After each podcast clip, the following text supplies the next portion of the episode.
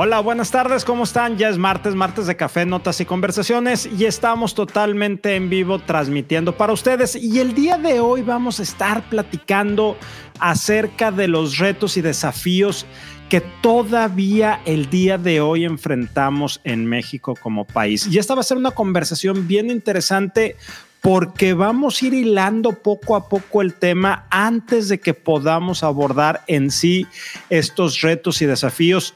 Queremos empezar desde una perspectiva genérica y sobre todo poder ir entendiendo muchos términos que a veces no los conocemos, aunque, bueno, sí los conocemos y los mencionamos, pero a veces no realmente el significado o la definición. Y muchos de los sesgos y constructos que vamos construyendo acerca de este tema. Y tenemos un súper invitado que nos va a dar, va a ser algo así como una cátedra, una masterclass de aproximadamente, se para en cuarenta y cinco minutos, sesenta minutos de su tiempo. Bien, vale la pena estar hablando de estos temas y sobre todo traerlos a nuestro nivel de la conciencia.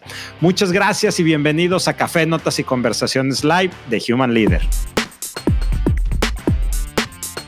Miguel, bienvenido. Buenas tardes. ¿Cómo estás, Miguel? Hola, Rogelio. Muy buenas tardes. ¿Cómo estás tú? Muy bien, afortunadamente encantado de que nos estés acompañando el día de hoy, que hayas podido abrir un espacio en tu agenda y que estemos platicando de este tema. Al contrario, muy agradecido que me des la oportunidad de estar contigo, este, muy contento y bueno, digo, un tema que se tiene que poner sobre la mesa eh, y del cual vamos a estar platicando el día de hoy. Muchas gracias, Miguel. Y yo ya quiero entrar directo al tema, entonces ya dejo de echar rollo en este momento y te pregunto, vámonos directo. Primero, lo más importante y donde nuestros invitados siempre terminan trastabillando cuando se trata de hablar de uno mismo. Yo le digo a la gente que a todos nos encanta hablar de uno mismo, pero a veces es difícil arrancar por dónde empiezo. Entonces, platícanos quién es Miguel Valdés como persona y como profesionista. Bueno, pues te cuento, este, yo, yo soy originario de Saltillo, Coahuila, pero tengo por acá en Monterrey, ya en, en agosto cinco cumplo veinte años, entonces ya les digo, este, estoy, soy regio por adopción, eh, los regios nacemos donde queremos y a mí me tocó nacer en Saltillo, este, pero encantado de estar por acá. Me vine precisamente, Rogelio, a estudiar la licenciatura en Derecho en el TEC de Monterrey, de donde soy egresado.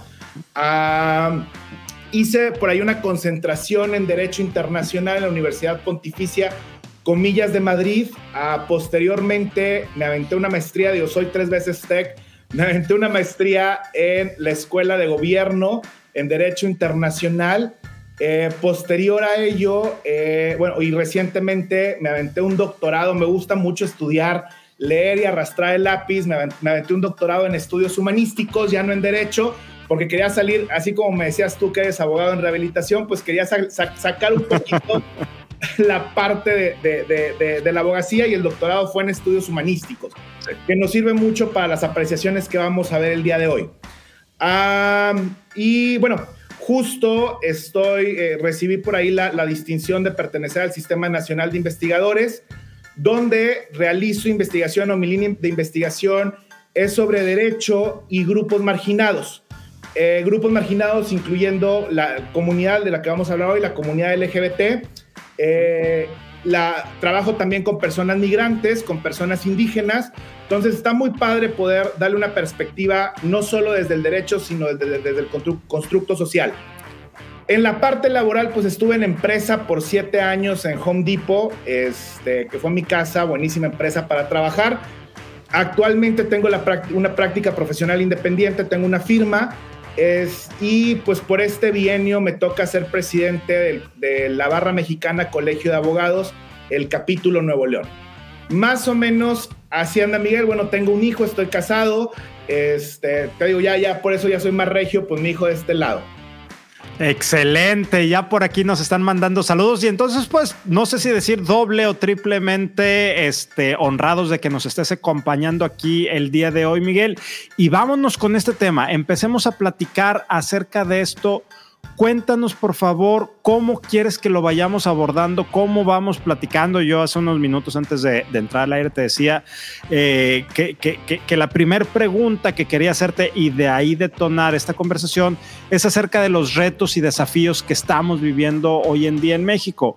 Pero tú me decías, y por ahí quiero empezar, momento, Rogelio, quizá deberíamos de empezar por entender lo que es el código sexogenérico y de ahí ir convirtiendo el tema para terminar precisamente en estos retos y desafíos y luego hablar un poco de matrimonio igualitario, identidad de género, también crímenes de odio, discriminación laboral, personal, familiar, las famosas terapias de conversión que ya formalmente se prohíben. Entonces, hacia allá quisiera moverme, pero tú dime, ¿por dónde nos vamos, Miguel?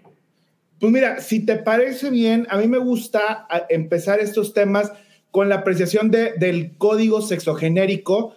De ahí vamos partiendo y porfa, a ver, a mí cuando me presentan esto, yo ver estos temas, te lo platicábamos ahorita, Rogelio, antes de iniciar, hace veinte años había muchas cosas las cuales no tenían nombre, pero yo soy de la idea, desde la parte humanística, que cuando uno le pone nombre a estas minorías, a, a, a, a estas, a, a las personas, a los gustos, bueno, bueno, más bien a la orientación, a la parte de identidad de género, a la parte eh, de, de, todo, de todo lo que necesitamos ver el día de hoy, empoderamos y podemos hablar, nos podemos identificar. Entonces, si te parece bien, empezamos con, ahora le llamamos código sexogenérico, que nos ayuda a entender dónde estamos, quiénes somos, y te voy a decir algo, todas, todos entramos en este código. Querías poner ahí un video, si quieres lo podemos poner y sobre eso empezar. Excelente, déjame por aquí lo pongo nuevamente, ya estamos aquí y ahorita, dame un segundo para que empiece nuevamente, ahí estamos, ya lo estamos viendo. Vamos.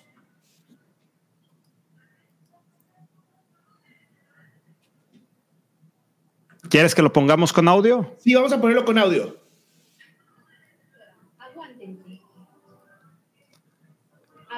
¿Lo alcanzas a escuchar? No, ¿verdad? Entonces, bueno, entonces déjame... Si quieres irnos dando un poco de contexto, mientras aquí nuestro productor, o sea, yo mismo, va arreglando este tema, este, este tema técnico. Va, les voy contando. De ahorita, justo lo que, lo que veíamos por aquí en, en el video... Eh, les digo, para, para la comunidad no podemos decir eh, o muchas veces no estamos informados, emitimos comentarios y no sabemos hacia dónde o a quién podemos dañar por nuestros comentarios. Entonces, a mí me gustaría empezar eh, con la parte de saber qué es sexo, qué es género, qué es identidad de género, qué es expresión de, de género y qué es la, la orientación sexual. Que a veces nos, nosotros mismos nos confundimos. A, a, yo que conozco este código sexogenérico, de repente también ando perdido en, en, en ciertas cosas, pero es la parte de ir haciendo nuestra chamba, de ir conociendo eh, y de ir informándonos. Entonces, lo primero que tenemos que entender, les decía, todos vamos a caer en este código sexogenérico, um, porque lo primero es, lo, lo, lo, lo que platicábamos es, hay un sexo biológico asignado, ¿no? Tú sabes, digo, hay un, hay un hombre, una mujer, este, este, este sexo biológico asignado te es asignado por tu aparato reproductor. Incluso hay un, hay un tercero que antes se conocía como hermafroditas. Hermafrodita, digo, para los que estamos aquí, ya es una palabra que incluso puede ser ofensiva. Utilicemos el término de personas intersexuales. Aquellas personas que desarrollaron biológicamente ambos aparatos eh, reproductores, el pene en el caso de los hombres, la vulva en el caso de las mujeres, no es la vagina, es, es, es la vulva, ¿no? Lo que tenemos por ahí. Eh, y las personas intersexuales. Tú me dices cuando lo quieras soltar. Creo, okay. que, creo que ya deberíamos de estar. Tú me confirmas si escuchamos el audio. Hablando de sexualidad, bien. Desde nuestra infancia hay cosas que han marcado nuestra educación. Azul para los niños, rosa para las niñas. Las niñas juegan con muñecas y los niños con carritos. Los hombres no lloran, aguántense. ¿Esto es real? Así como hay muchos colores, sabores y personas, existe el amor, el deseo y el placer, y este es universal. No es blanco o negro, es un arcoíris, es diversidad sexual. Según la CONAPRED, la diversidad sexual hace referencia a todas las posibilidades de asumir, expresar y vivir la sexualidad, así como asumir identidades y preferencias sexuales. Es el reconocimiento de que todos los cuerpos, todas las sensaciones y todos los deseos tienen derecho a existir y manifestarse. Es decir, ¿con qué me identifico? ¿Cuál es mi orientación sexual? La cual hace referencia al deseo afectivo que se describe con las siglas L G B T Q I más. Y que a la vez está vinculada con la identidad sexual, que se basa en la construcción y autodeterminación en relación con el cómo el ser humano se comprende y piensa sobre sí mismo y qué es lo que quiere proyectar. Nadie tiene derecho a molestar a nadie por nuestros gustos, nuestras prácticas o identidad. Somos distintos y merecemos hacer un mundo posible y justo para todos y todas. Listo. Listísimo, por aquí voy, tomo, voy a ir tomando ciertas notas porque luego se me va a olvidar lo que tenía que comentar claro. eh, al respecto. Entonces, le, le, les te comentaba por ahí, está, está muy interesante el video. Ahorita vamos a ir comentando cada una de, de estas partes, ¿no? Hablábamos de, el, de este sexo biológico asignado como parte eh, de, de, de, de, de la parte del... De, Otra vez, de, de la parte... A ver, creo que ahí se volvió a poner el, el video. Sí, estamos ahí sin sonido, nada más de fondo. De la parte este, del sexo biológico asignado. Pero luego entramos a una parte que es fundamental y una parte de la que tenemos que hablar. Y todo esto que vamos a platicar hoy o lo, los, los siguientes minutos no es algo nuevo, Rogelio. Es algo que siempre ha existido, pero que no tenía nombre. Sí. Algo que las personas... años atrás, diez, veinte años, pues podían tener muchísima confusión, depresión, porque decían, oye, no encajo con la norma, ¿qué está pasando? Hay algo raro en mí. Por eso te decía la importancia de ponerle nombre para poder eh, no, normalizar estas, eh, esto que siempre ha existido. Entonces, la identidad de género, eh, Rogelio nació con eh, la, una asignación biológica masculina, ¿no? Sí. Rogelio eh, puede identificarse como hombre, por lo cual vamos a decir que su identidad de género corresponde a esa asignación, de, a esa asignación biológica y vas a ser una persona cis, ajá, ¿vale?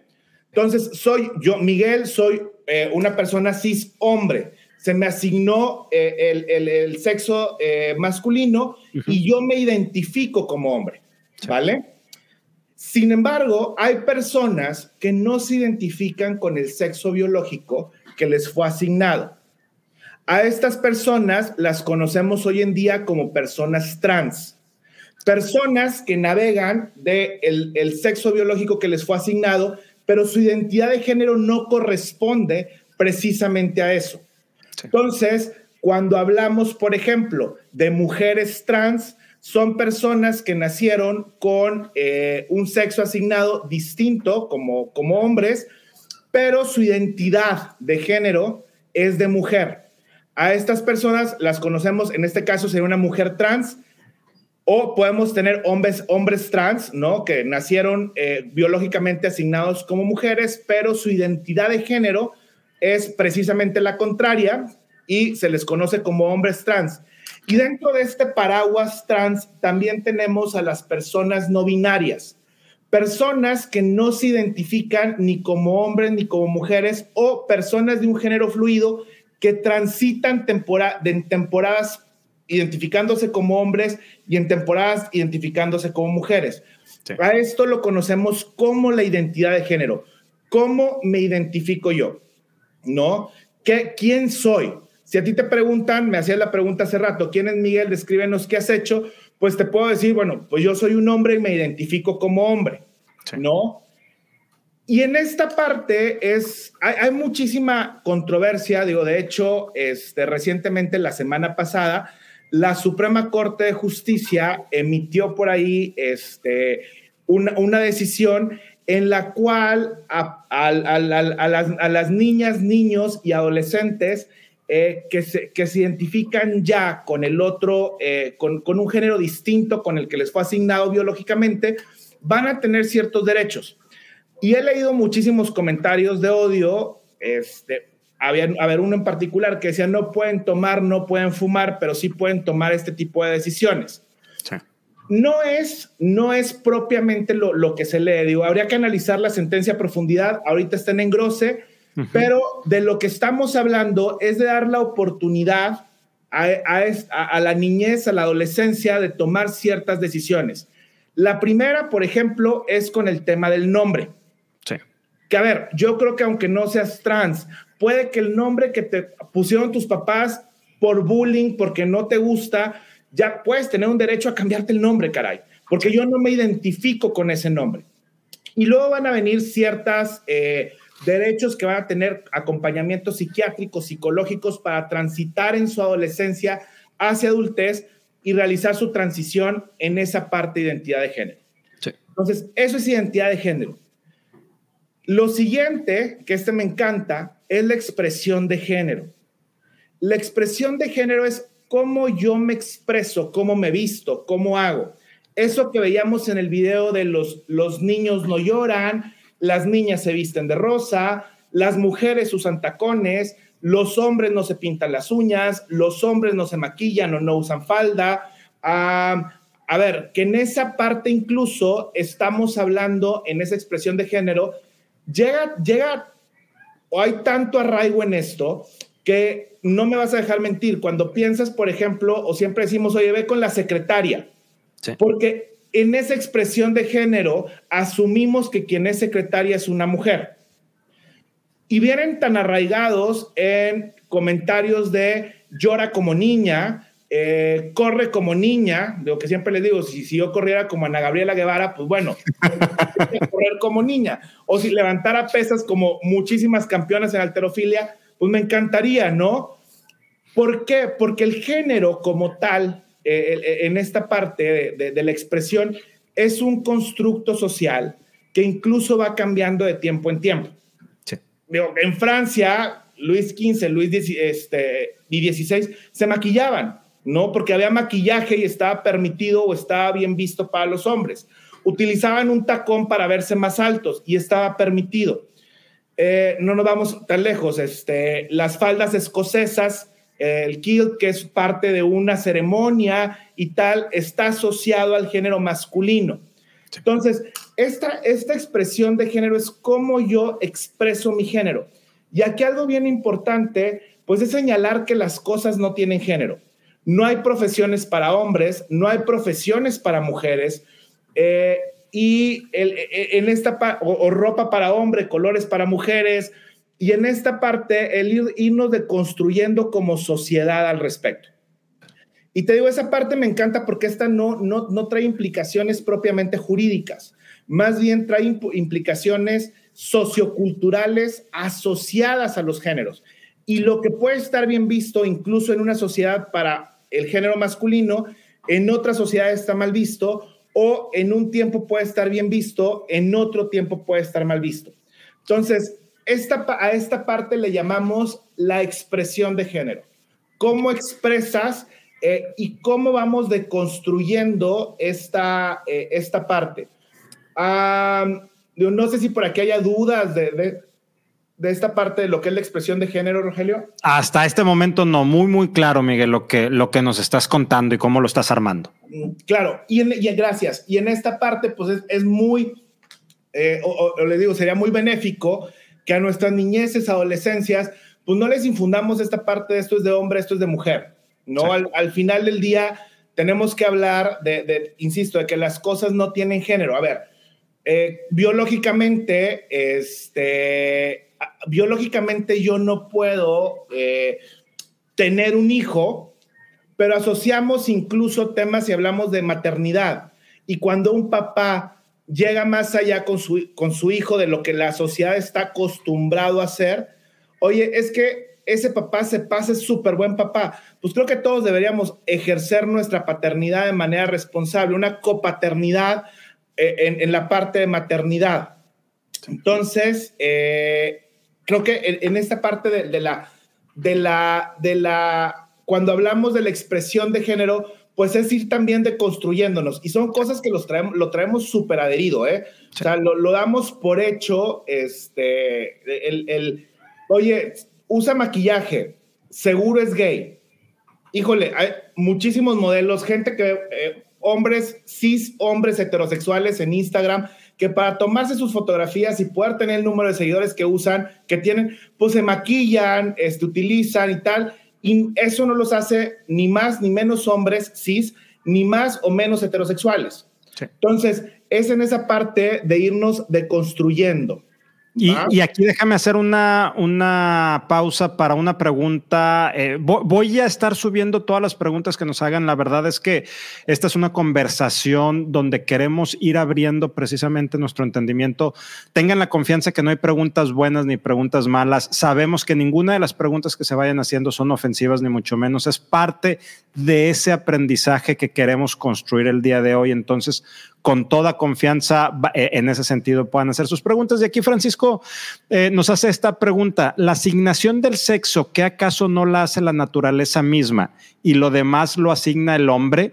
Entonces, ¿por qué decimos el sexo que se te asigna? ¿Qué no debiera ser el sexo con el que naces? Sí, claro. Es que eh, digo, podemos, lo, yo, yo lo ampliaría, Francisco. El sexo asignado al nacer o el sexo con el que naces. Creo que en esta parte... En definitiva, creo que ninguna eh, pregunta este, ofende, al contrario, todas construyen. Es, es efectivamente el sexo este, con el que naces, el sexo asignado al nacer, uh-huh. ¿va? Por eso hablábamos de, de esa parte de, de, de, de asignación al momento de nacer, que eh, naces con un aparato reproductor o en el caso de las personas intersexuales con el desarrollo de ambos aparatos reproductores. Ahí nos tendríamos que entrar un poquito en la parte médica.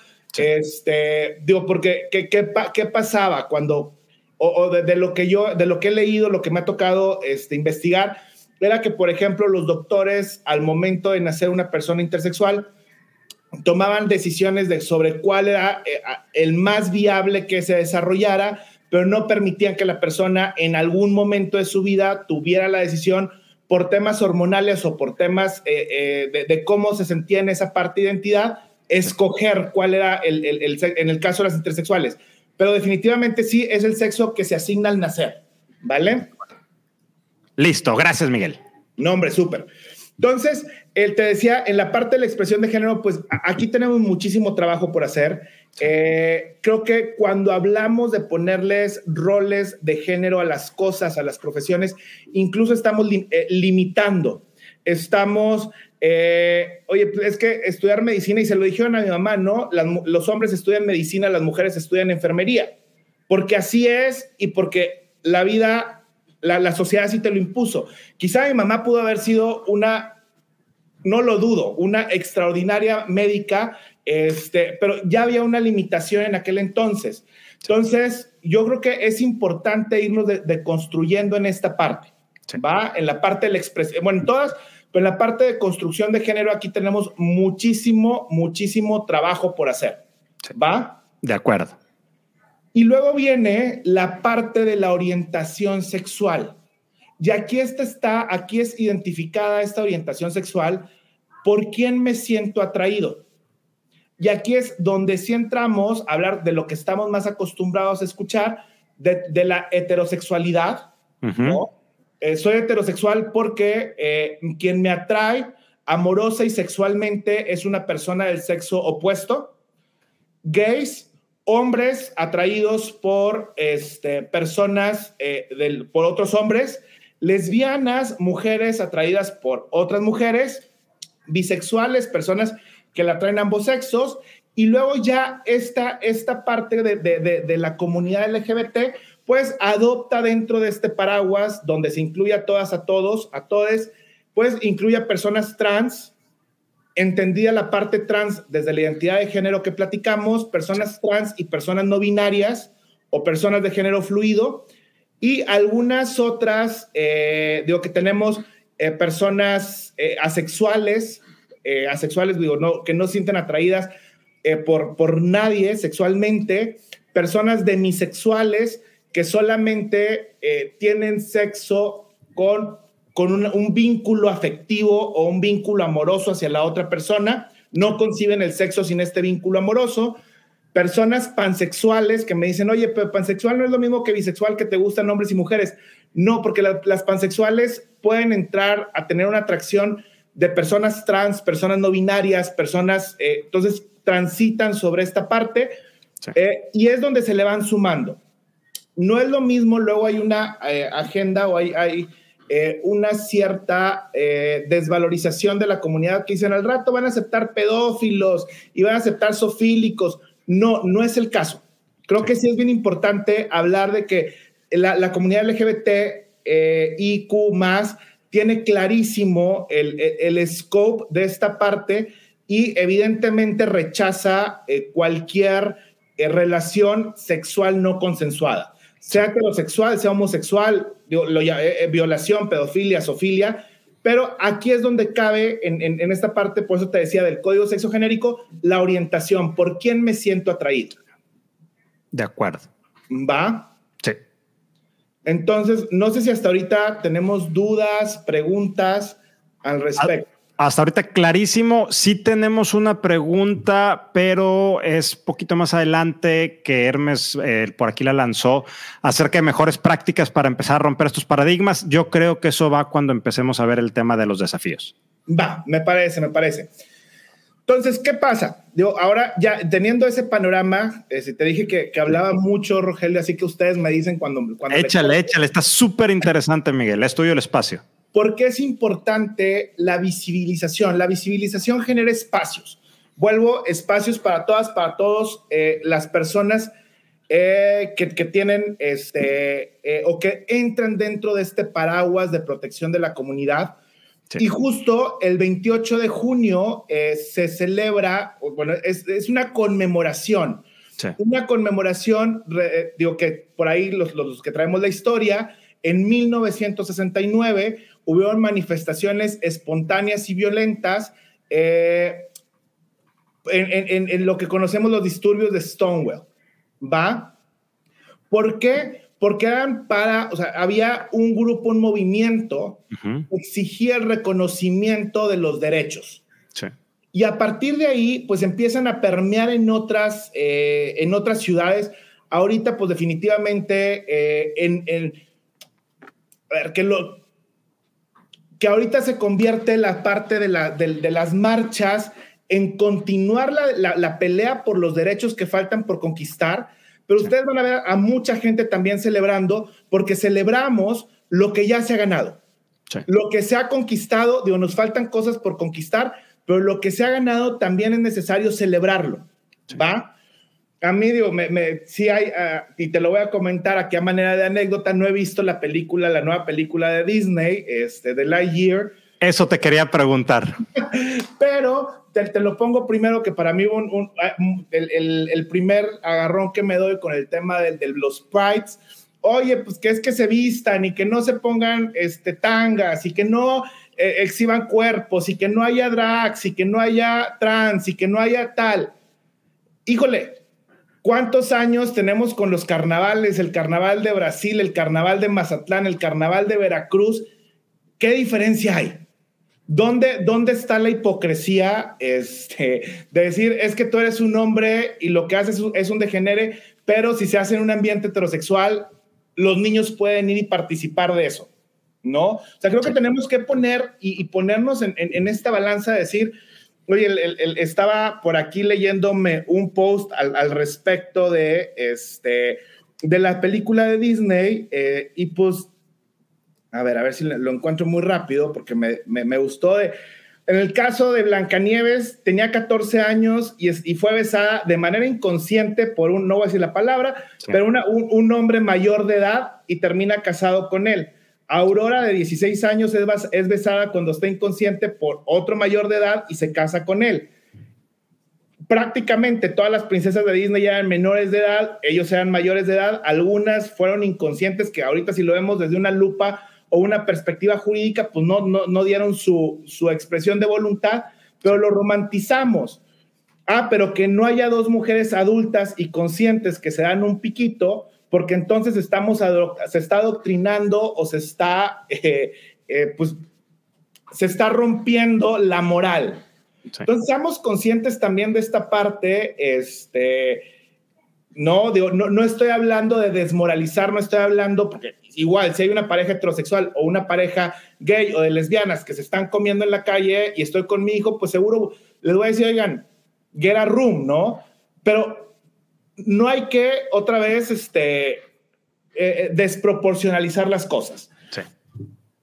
¿Va? Entonces, sí, digo, por aquí nos dice Gabriela, buenísimo el post, de, y hay muchísimos más ejemplos que tenemos, y sí, creo que necesitamos construir esa parte. Necesitamos enseñar a nuestras hijas, a nuestros hijos, a decirles, claro, o sea, hay, no, no te miento, yo no tengo el número, pero hay muchísimos niños, niñas, adolescentes esperando ser adoptados, y padres, tanto y madres heterosexuales o familias homoparentales o familias lesbomaternales que pudieran ser excelentes padres, excelentes madres, no pueden, le estás negando el derecho a los menores a crecer en una familia. Sí. Entonces tenemos que, de proyecto entramos a eso.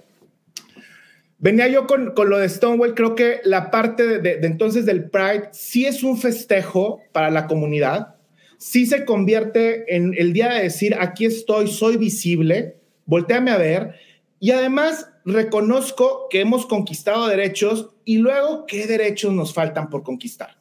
Sí. ¿Va? Entonces creo que ese es, en muy resumidas cuentas, de qué se trata el Pride, porque dicen es una fiesta grandota. Sí es, te lo traemos, pues es, es un carnaval otra vez donde, donde tenemos que reconocer o tenemos que eh, eh, um, festejar todo lo que se ha logrado. Entonces está bien festejar y conmemorar, ambos al mismo tiempo. Yo creo que es correcto. Ok. Yo creo que es correcto. ¿Va? De acuerdo. Y bueno... Digo, ¿qué retos, qué desafíos de lo que decíamos ahorita hablando del caso de México? Sí. En el caso de México, eh, tenemos eh, treinta y dos estados que han aprobado el matrimonio igualitario. El primer, el primer eh, estado, bueno, antes era la eh, Distrito Federal, ahora Ciudad de México, fue en dos mil nueve. Estamos hablando de diez, once, doce, trece años, uh-huh. ¿Va? Donde ya existe un reconocimiento legal para las parejas eh, homosexuales, lesbianas y demás, de poder tener un derecho. Y esto muchas veces, a mí me, to- me ha tocado platicar eh, con personas que quiero mucho y me decían, es que, que le busquen otra figura, que no se llame matrimonio, porque el matrimonio es una institución entre un hombre y una mujer, porque así es de toda la historia. Pues es que si nos vamos a la historia, las mujeres no podían votar, ¿no? Sí. Porque jurídicamente, pues el voto, si nos vamos a los romanos, pues los patricios tendrían que comandar las casas, este, y la mujer ni los hijos tendrían voto. Sí. Ni voz, no podían firmar contratos porque estaban bajo, ese, bajo los patricios y demás. Tenemos que entender que el derecho no es constante, es dinámico. Y al final del día, el derecho tiene que adaptarse a regular las situaciones que se observan en la realidad. Y si la realidad demanda que el derecho se modifique, pues tenemos que aplaudir, no nada más en estos temas, en, en todos los temas. Tenemos que entender que el derecho debe y tiene que vivir una constante dinámica, porque si no se convierte en obsoleto y en letra muerta. Sí. Y, a, y aquí quiero hacerte una pregunta. O sea, estás hablando que esto viene desde el sesenta y nueve. Está, o sea, son muchísimos años y los avances significativos en nuestro país, y significativos es un decir, es apenas de hace trece años. O sea, han pasado un montonal de años y pareciera que esto todavía va, pero paso a pasito, muy, muy lento, Miguel. Va lento, va, digo, va lento, pero va caminando. Y en los últimos años... definitivamente se ha, se ha avanzado. Que, que, digo, nos faltan cosas, vuelvo, pero vuelvo. El, el tema de, de, de, de, de, del, del matrimonio, vuelvo, en dos mil nueve, recordarán, en Coahuila había una figura por ahí, este, que era la figura de Pacto de Solidaridad, si mal no recuerdo. Entonces ya empiezas a introducir, ahorita ya hay matrimonio, en Nuevo León no está legislado, ya hay un acuerdo de la Corte, antes te tenías que amparar, ahora ya hay formatos, pero sigues yendo a ciertas oficialías del registro civil y te dicen, yo no tengo el formato, yo no celebro, ese, yo no celebro el matrimonio aquí. Sí. Lo, lo más fácil, ¿no? Te vas a otra y se acabó. Pero creo que eso no debería de ser. O sea, ¿qué diferencia hay Y con este, y fíjense, con este derecho del matrimonio igualitario devienen muchísimos derechos. O sea, uno de los mayores derechos que, que deviene del de tener un matrimonio igualitario, y creo que es una, un tema de humanidad, sí, es que tu pareja pueda decidir por ti en temas médicos. Sí. O sea, imagínate, te estás muriendo, o sea, necesitas tomar una decisión, y la decisión tienes que traer a la familia cuando quien mejor conoce tus deseos, cuando quien mejor sabe, es la persona que ha compartido toda su vida con, contigo, ¿no? Sí. Derechos de seguridad social. Se muere la, la, la persona, tienes derecho a una pensión que no se tenía. Oye, derecho de inscripción al I M S S. Dere- Entonces, toda esta parte empieza a generar una serie de derechos que se adquieren por el tener el matrimonio igualitario. Sí. ¿Va? Es, eh, y recordarán, en Baja California, hace, yo creo que fue tres, cuatro años, este... donde denunciaban en Mexicali eh, la, parejas que iban y les decían, oye, es que aquí traigo el amparo. Y las oficialías del registro civil, en cuanto los veían llegar, cerraban y decían, ya no estamos en funciones. Sí. Entonces, ¿por qué? O sea, la, la pregunta es, ¿cómo tenemos que estar como sociedad para decir, no, eh, eh, eh, en qué parte estoy? Aún quedan estados por entrarle, o sea, todavía eh, tenemos el más reciente... Este fue el, el, el este que tenemos es en Jalisco. Todavía quedan estados en los que se tiene que trabajar, y estamos hablando que ya hay una, la Suprema Corte ya se pronunció al respecto. No es constitucional tener en las legislaciones locales que el matrimonio solamente es entre un hombre y una mujer. En los treinta y dos estados te puedes casar, sí, sí te puedes casar. ¿Cómo lo tendrías que hacer? Vía amparo. Ya. Vía amparo. Yo pregunta por aquí, Melisa Mayorga. Eh, es que en todo México se aprueba a través de la jurisprudencia, Melisa, de la Suprema Corte. Pero ¿qué pasa? Que es engorrosísimo que los estados que no lo tienen regulado o no lo tienen ya adaptado tengas que presentar un amparo para casarte cuando una pareja heterosexual solamente vaya hacia un trámite administrativo. Lo va a lograr, se va a lograr, pero te pasarás, pues son seis, ocho meses en lo que se resuelve el amparo y logran ordenarle al, al, al, al registro civil, eh, le logran al, al registro civil, le ordenan que prepare tu acta, ¿no? Y luego que actualice las actas. Porque en, en, en ciertos estados te la daban, pero decía este, el, la cónyuge y el cónyuge, cuando tendría que ser la cónyuge y la cónyuge, o el cónyuge y el cónyuge. Entonces son temas que todavía nos falta en materia administrativa seguir trabajando. Ya. Oye, entonces pudiéramos decir, Miguel, que va más adelantado el tema legal de lo que va la aceptación de la sociedad y, y, y, y una... pues una real convivencia, o acatar, y no, no me refiero a acatar desde la perspectiva netamente legal, sino acatar moralmente los avances que hemos tenido en materia legal. Y me sorprende, la, la, la verdad es que a mí me, me sobrepasa que en temas de diversidad e inclusión, trátese de género o de cualquier otro, siga siendo una lucha terrible este, de llegar a cierta igualdad de derechos humanos. O sea, me rebasa. Claro, y más hablando que digo, lo, los derechos humanos no se consultan, son para todas, para todos. Sí. Entonces, ya, ya se ha dicho en materia de derechos humanos, ya hay órdenes, ya, está la, ya, ya lo dijo la Suprema Corte, insisto, pero eh, sí falta esa adaptación.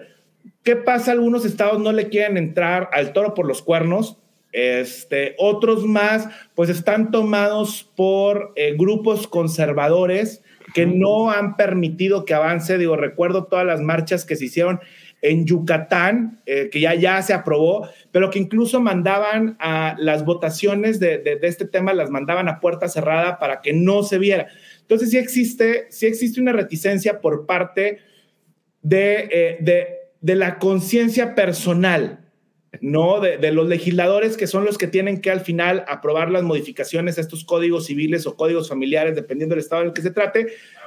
Pero, eh, y vuelvo, estas marchas lo que hacen es justo presionar para que suceda.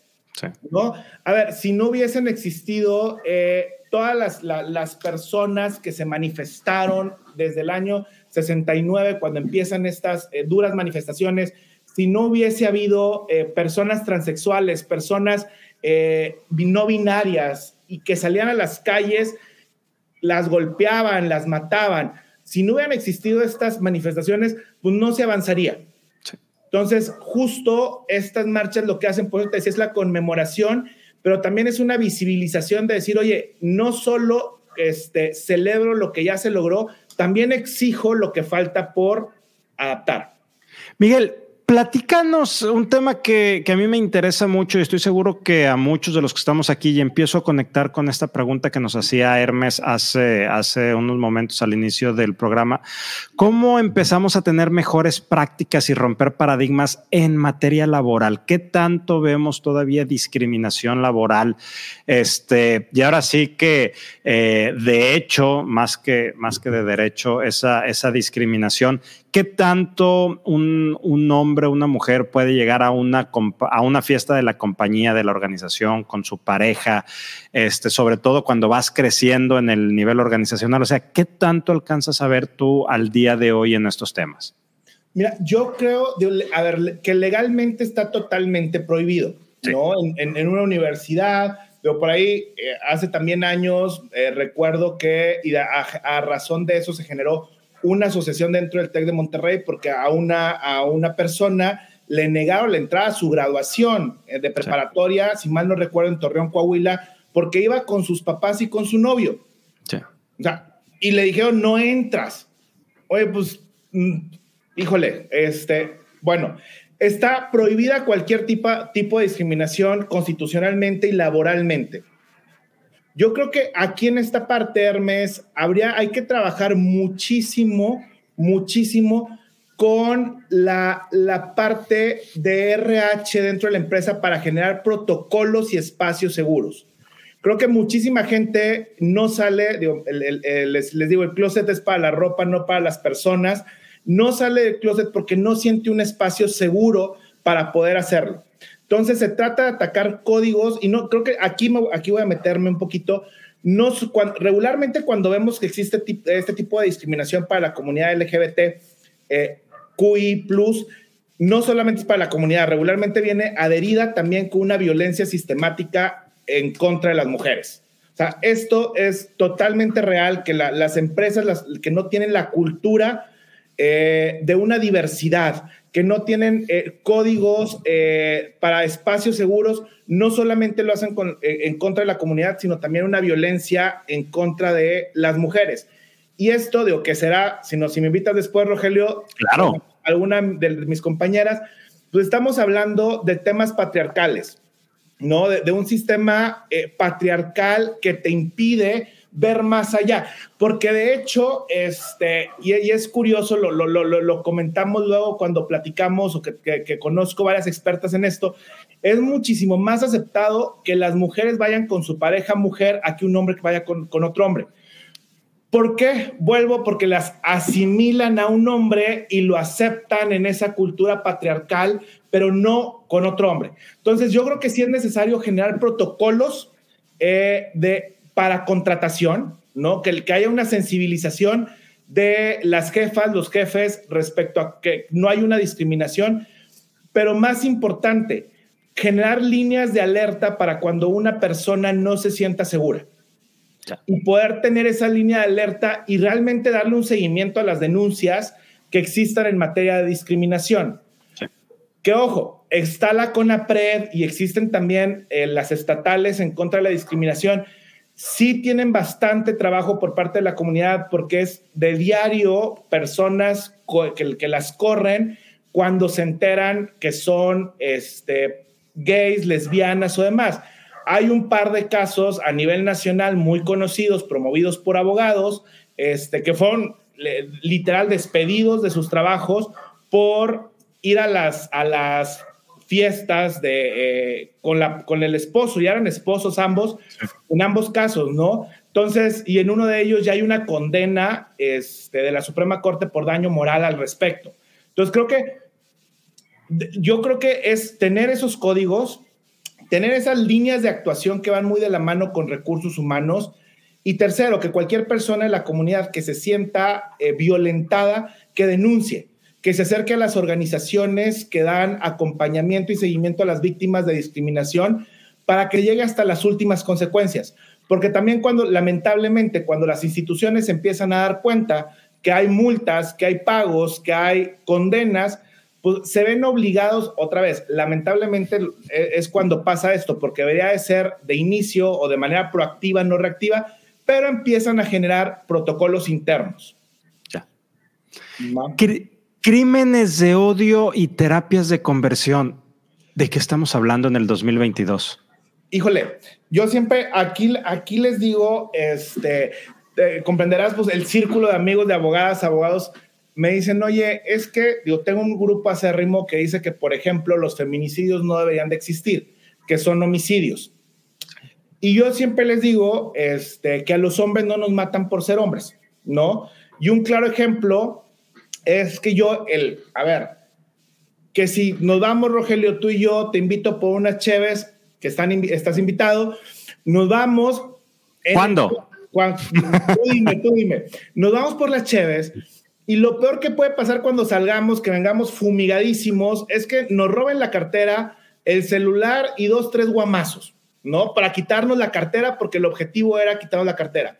Sí. A las mujeres, las ma- y ahorita digo, aterrizo el tema en la parte de diversidad, las matan por ser mujeres, las violan por ser mujeres. Lo mismo pasa con eh, el, la, la comunidad. Sí existen eh, y tenemos que reconocerlos. Hay hombres que son o, o gays, lesbianas, que son muertos, violentados, golpeados todos los días alrededor del mundo solo por su orientación sexual, por su identidad de género o por su expresión de género, ¿no? Sí. Entonces, sí, eh, y creo que digo, hay, hay estados también que los tipifican, hay estados que sí reconocen a los crímenes de odio y tienen un mayor castigo en, en estos estados. Debería implementarse en todos los, en todos los códigos eh, penales a nivel nacional los delitos por crímenes de odio. Reconocer que hoy, en pleno dos mil veintidós, hay crímenes de odio. Y vuelvo, esto no es algo de México, es, lamentablemente es algo a nivel este, internacional. Incluso, yo, yo, yo diría, hay discursos de ciertos actores políticos que incitan a la violencia, a la discriminación y al odio de la comunidad, que deberían ser censurados este, e investigados, ¿eh? O sea, porque, porque sí existe, no solamente lo, cuando eres un actor político, pues tienes una, eh, un exposure, o tienes cuando eres, hablando de figuras públicas en Instagram, en tal, puedes no estar de acuerdo moralmente. Siempre le digo, a ver, si tu religión te dice que está mal que dos hombres se casen, caray, pues no te cases, ¿no? Y se acabó el problema. Pero respeta este, y reconoce que esto es un derecho que sobrepasa o ex, ex, excede tu moral y tu parte religiosa. Si tienes ese exposure y generas un crimen, de, eh, perdón, generas un discurso de odio, tiene que ser censurado porque hay una audiencia que te está escuchando, que se la está creyendo y puedes generar violencia. ¿Va? Y en el caso de las terapias de conversión, digo, cada vez se suman más a la lista estados en los cuales ya aprobaron reformas para que queden prohibidas. Digo, las tenemos en Hidalgo, Puebla, Baja California, Jalisco, Colima, Yucatán, este, Baja California Sur, es Edomex, Estado de México, Ciudad de México, donde ya se prohíbe expresamente eh, estas terapias de conversión. ¿Qué son esas terapias de conversión? Prácticas eh, psicológicas, psiquiátricas o métodos de tratamiento que tengan por objeto anular, obstaculizar, modificar o menoscabar la expresión, la identidad de género o la orientación sexual de las personas. Entonces, cualquiera de, o sea, que esté tratando de estos estados y van, yo creo que se van a ir sumando más, eh, empiezan, eh, ya, ya tienen una prohibición, ya hay eh, incluso en algunos estados eh, no solamente la retirada de la licencia este, profesional, sino cárcel, este, lo cual creo que es muy bueno para desalentar estas prácticas, estas terapias de conversión. Más te diría, me preocupan evidentemente hay una preocupación del sector, del quien trabaja en el sector médico, psicólogos, psiquiatras, que si las hacen, espero, tendrían tantito criterio para no dejar más dañada a la persona. Pero me preocupan más estas prácticas de conversión de grupos radicales religiosos que, sin tener ninguna preparación psicológica o psiquiátrica, someten a las personas a unos niveles de estrés y quebrantamiento tan fuertes que pueden llegar o pueden llevar a las personas a un estado de depresión o ansiedad que incluso los haga pensar en el suicidio. Puedes quebrar a la gente. Exactamente. Entonces, yo creo que, este, híjole, la, las, la, las prácticas de conversión, pues que, que conviertan a una familia este, que está en contra de, de anti-gay eh, en una familia que pueda aceptar a su hijo, que pueda aceptar a su hija, este, eso estaría padrísimo, ¿no? Que, el, que los psicólogos, psiquiatras, en lugar de convertir a la persona por una orientación, por una expresión o una identidad de género, pues que el acompañamiento lo lleve la familia para que pueda darle todo el amor y volcar todo esto en algo positivo. Miguel, ha sido una gran conversación. La verdad es que, o sea, te agradezco, te agradezco cómo, cómo la has llevado, cómo, cómo la has este, hilado. Yo estoy aquí callado aprendiendo este, lo que nos estás contando y, y, y ha sido de gran, gran provecho para nosotros el día de hoy. Y sobre todo, algo que, que me gusta mucho es la manera en la que vas quitando los mitos. Cosas tan sencillas, veintiocho de junio. Sí se vale celebrar, pero también se vale conmemorar. Es decir, invitas al equilibrio. No, te, no tenemos por qué irnos a los extremos, cualquiera que este sea. Miguel, para empezar a cerrar, ¿con qué nos vamos quedando? ¿Con qué vamos concluyendo? ¿Cuáles son esos grandes aprendizajes que a ti te interesa que quienes te estamos escuchando y viendo nos llevemos? Mira, yo creo que lo, lo, lo primero de, que, que, que fue con lo que inicié esta, este conversatorio, Rogelio, es aprender, ¿no? O sea, no cerrarnos eh, a decir es que así fue, así me lo enseñaron y así tiene que ser, ¿no? Tener esta mente abierta, te digo, este código sexogenérico, cuando empezaba yo este, a estudiar estos temas hace diez, doce años, no existía. Alguna vez eh, me decían, oye, pues es que, ¿para qué poner tantos nombres? ¿Para qué hacer tanto? Porque las personas lo necesitan. Y porque es la manera de que se visibilicen y es la manera de empoderar. A, a empoderar. Entonces, que podamos ir aprendiendo, que si tenemos dudas, pues nos, eh, nos acerquemos a fuentes confiables, que, es, que leamos, que veamos videos que nos explican toda esta, eh, esta gama de posibilidades, eh, um, que hablemos eh, y que se hable de manera abierta, ¿no? Este, no que no tengamos de llamar la, a, a las cosas por su nombre. Y dos, yo los invito, las invito eh, a que antes de emitir cualquier comentario de odio, cualquier comentario o cualquier expresión que pueda ser ofensiva, se acercaran a alguna persona que, forma, que forme parte de la comunidad, la entiendan, platiquen y créanme que cuando, conoce, cuando conocemos personas eh, nos damos cuenta que estos constructos pasan a ser lo de menos. O sea, ya, ya no es que, es que es transexual, es que es gay, es que es lesbiana, es que es no binaria. Te conviertes en persona. Sí. Y aquí es donde todas, todos somos iguales, ¿no? En este terreno es donde estamos. Y lo tercero, saber que todos estos derechos son derechos humanos, que esos derechos no deben litigarse, que estos derechos deben de ser iguales para todas y para todos. Entonces, que cuando tengan la oportunidad de alzar la voz como parte de la comunidad o como aliados o aliadas, lo hagan. Me encanta, Miguel. Muchas gracias por la conversación que hemos tenido el día de hoy. Este, claro que me encantaría, digo, aparte de las cervezas que esas sí te las voy a cobrar, claro que me encantaría que vinieras otra vez con nosotros a, a esta propuesta que hacías ahorita de también platicar sobre diversidad de género, sobre la violencia de, de género que también, que también existe y seguir ampliando estas conversaciones que desde Human Leader, desde esta plataforma, hemos estado eh, impulsando. Tenemos aquí una última pregunta antes de, de irnos. eh, Francisco nos pregunta el código sexogenérico, ¿dónde lo puedo encontrar? Eh, ¿qué fuente es confiable para que pueda este, involucrarse más Francisco en este tema? Mira, hay varias páginas. A ver, a ver, déjame les busco rápido una que, a ver si aquí lo tiene. Eh, busquen el closet L G B T punto com y por ahí van a encontrar noticias que te explican con peras y manzanas este, toda esta parte. A ver, déjame ver si es, si es esta. Entonces, uh, y déjenme, busco, no si pudiese, con, de esta parte no venía preparado para dar las recomendaciones, pero... Nos lo puedes dejar aquí en los comentarios. Se que, se, en los comentarios, se, va. Se, se, que, se queda grabado como quiera. Este, esta es la, la primera página que nos, que nos estás compartiendo. Bueno, aquí parece que no se cargó de, de manera correcta. Pero bueno, tú nos dejas las, las páginas que podemos, este, que podamos investigar para que Francisco y quien quiera podamos aprender más de este tema. Cuenta con ello.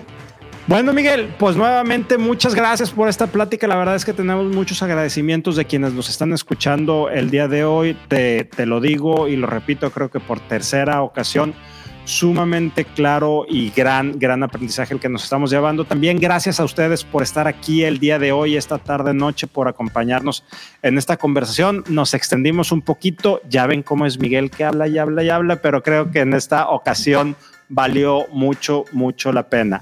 Muchas gracias a todos. Miguel, eh, despido la transmisión, pero por favor no te vayas para poderme despedir de ti ya fuera de esta transmisión. ¿Algo que nos quieres dejar antes de irnos?